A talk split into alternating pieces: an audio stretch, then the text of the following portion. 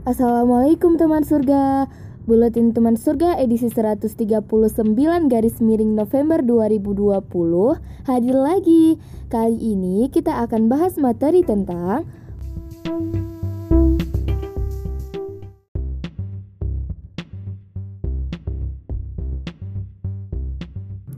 Pudarnya pesona si kotak ajaib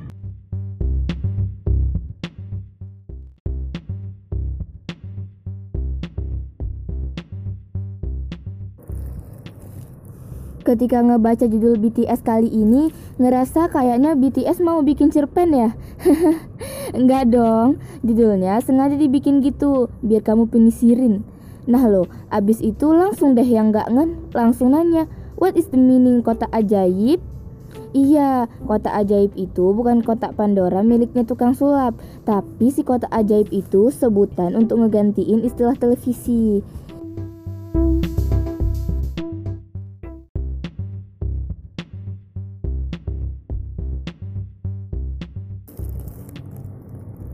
Takut jangan, waspada harus. Sorry ya, kali ini kita serius ngobrol. Eh, maksudnya nulis ngebahas tentang media. Eh, tapi emang bukan di tiap edisi kita emang serius ya? Iya juga sih. ya udah deh, pokoknya kamu kudu ikut mengernyitkan dahi, ikut mikirin pengaruh media bagi generasi kayak kita ini. Soalnya media ini pengaruhnya nggak kecil ke perilaku, bahkan pemikiran masyarakat, wabil khusus remaja.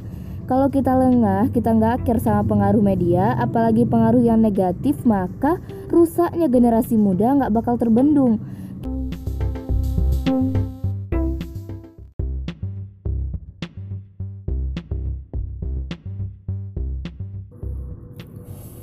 Kita sampein begini bukan untuk menakut-nakuti, tapi emang faktanya kita kudu waspada.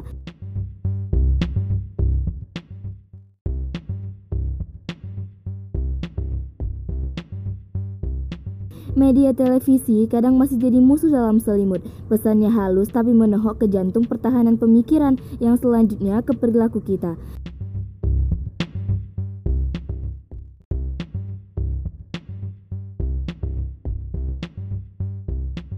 Acara seperti sinetron masih menduduki peringkat kewaspadaan tinggi pengaruhnya buat remaja. Tingkah laku kayak pacaran, tawuran, bahkan budaya bully membuli masih populer menjadi konten sinetron yang ditiru abis sama remaja.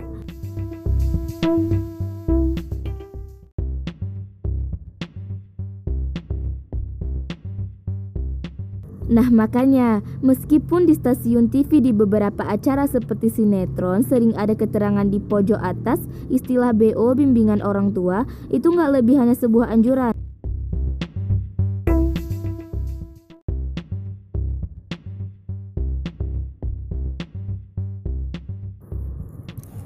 Nyatanya, pada tataran fakta, ada anak yang di kamarnya sendiri ada TV, atau ada orang tua lebih asik nonton kesukaannya dan membiarkan anaknya.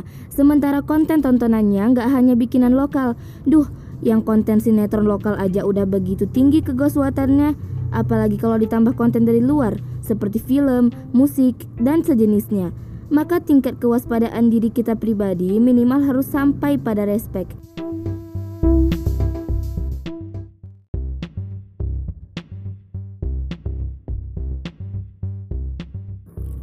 Kalau care enggak, respect enggak, lalu apa yang kita pedulikan? Kalau sudah enggak ada yang dipedulikan dari tayangan si kota ajaib ini, maka enggak check and balance. Kalau check and balance sudah hilang, maka si empunya TV merasa biasa-biasa aja atau merasa sah-sah aja selama ini menayangkan tontonan yang merusak moral etika, bahkan norma agama Islam. Itu artinya kita sebagai generasi muda harus mulai peduli. Kalau perlu sampaikan saran, kritikan sebagai bentuk kepedulian dan respek kita pada tayangan TV. Sebagai salah satu media tontonan masyarakat. Meskipun bisa jadi si kota ajaib ini mulai sedikit demi sedikit mendapat saingan dari media sosial, tapi tetap aja waspada itu harus dan kritis itu wajib.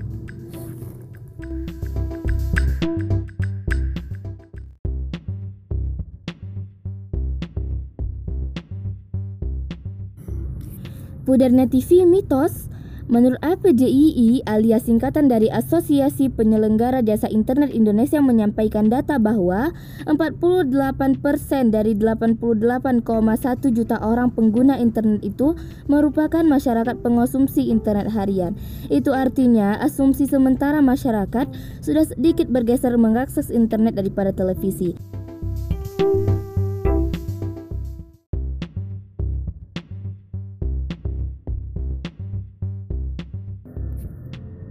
Nah, hanya tinggal persoalannya, apakah di internet masyarakat tetap juga nonton TV online atau streaming? Itu perlu dilakukan survei lebih lanjut. Tapi yang jelas, media kayak TV dan radio untuk saat ini posisinya disebut media konvensional karena sudah ada pesaing barunya yakni dunia internet, lebih khususnya media sosial. Program atau acara TV yang biasa digantikan oleh acara yang bisa diakses kapan saja dan di mana aja.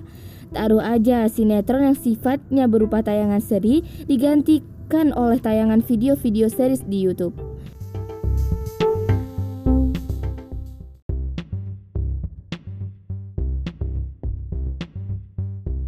Film-film di TV juga sekarang kalah pamornya dengan layanan macam Netflix dan sejenisnya. Acara musik juga kalah dengan video musik lirik, video klip yang lebih dulu tayang di YouTube resmi label atau milik si artis daripada di TV.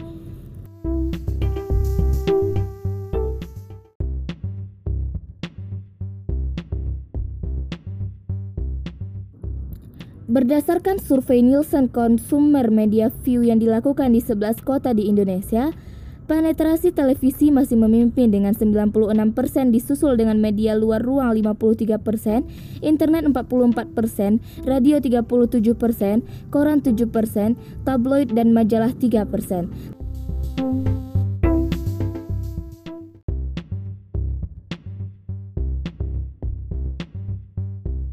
Tapi berdasarkan survei Nielsen Cross Platform juga di tahun 2017 terjadi peningkatan akses internet oleh netizen di hampir semua tempat. Beberapa tempat di antaranya adalah kendaraan umum 53%, kafe atau restoran 51%, bahkan di acara konser 24% pun mengalami peningkatan dalam jumlah akses media digital dibandingkan 2015. Jadi kalau menilik data di atas bahwa peran televisi ini secara perlahan mulai tergantikan.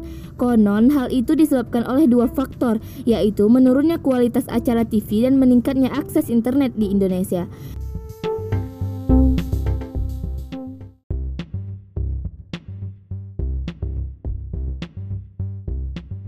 Menurunnya kualitas acara televisi di Indonesia terlihat dari data yang dipaparkan oleh Komisioner KPI Pusat Nuning Rodia yaitu bahwa kategori program siaran televisi yang dinilai berkualitas dengan indeks 3 itu hanya mencakup 4 program.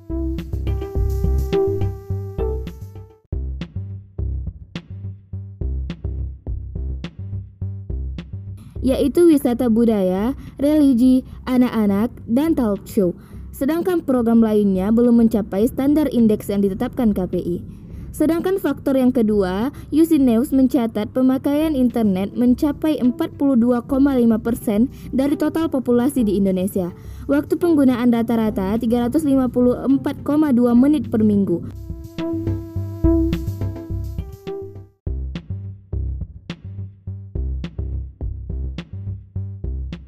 Internet membutuhkan media TV yang dicatat UC News mencapai jumlah pemirsa 99,8 persen.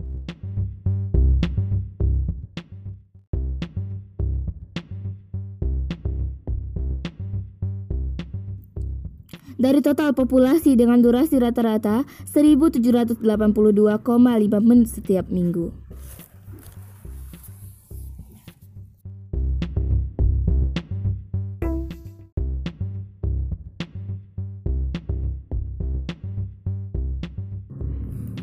Berdasarkan survei Imogen Communication Institute IGI terhadap 140 media di 10 kota besar di Indonesia. Hasilnya 70,2 persen responden menyatakan pandemi COVID-19 ini berdampak terhadap bisnis media. Perlu teman sugar ketahui bahwa bisnis media macam TV bisa tertopang karena duit dari iklan. Berapa duit yang harus dikeluarkan untuk iklan di TV durasi 60 detik? Sekedar bocoran aja, penelitian yang dilakukan Nielsen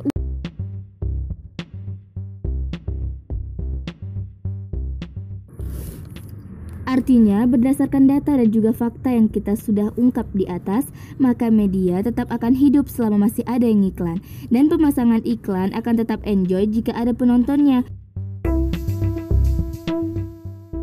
Bahkan bisa terkonversi menjadi pembeli. Soal moral, etika, norma,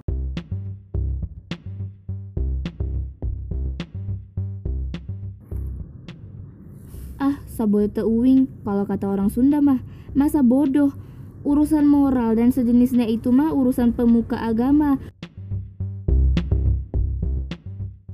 Urusan kita mah menghibur. Begitulah kira-kira argumentasi yang tepat mewakili pemilik media.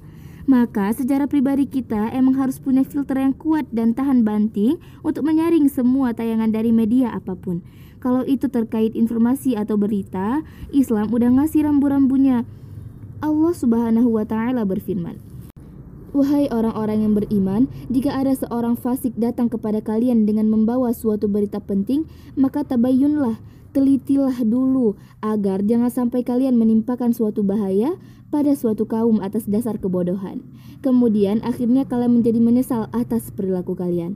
Quran Surah Al-Hujurat ayat 6 Apalagi kalau berita itu terkait dan menyudutkan umat Islam, kayak berita tentang terorisme yang dituduhkan ke kaum muslimin. Maka kita bukan hanya sekedar tabayun, kita nggak sekedar harus punya filter, tapi juga punya pondasi tauhid yang kokoh. Sebab kalau tauhid kita nggak kokoh, apalagi ditambah pemahaman Islam kita kualitasnya rendah, akan mudah diombang-ambingkan oleh zaman.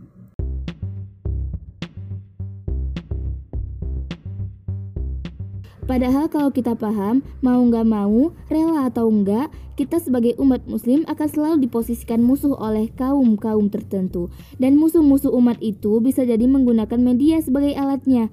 Maka waspada itu perlu. Allah sudah ngasih warning ke kita. Orang-orang Yahudi dan Nasrani tidak akan senang kepada kamu hingga kamu mengikuti agama mereka.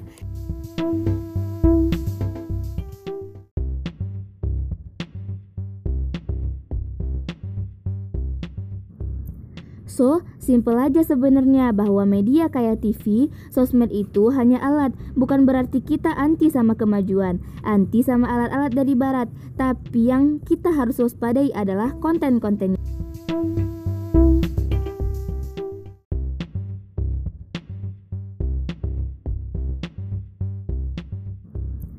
So, simple aja sebenarnya bahwa media kayak TV, sosmed itu hanya alat, bukan berarti kita anti sama kemajuan, anti sama alat-alat dari barat, tapi yang kita harus waspadai adalah konten-kontennya.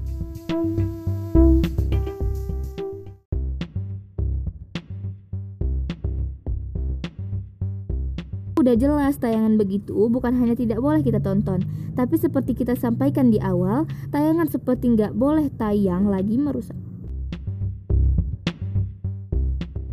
Udah jelas tayangan begitu bukan hanya tidak boleh kita tonton, tapi seperti kita sampaikan di awal, tayangan seperti nggak boleh tayang lagi merusak.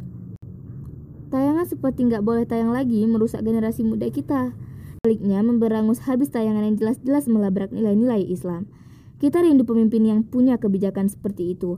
Pemimpin layaknya Sultan Abdul Hamid yang menentang tayangan drama tentang Nabi Muhammad yang dilakukan Prancis kala itu.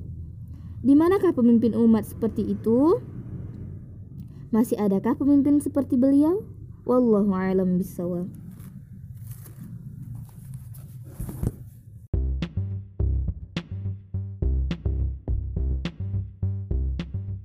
Nah, demikianlah bulatin teman surga edisi minggu ini. Wassalamualaikum warahmatullahi wabarakatuh.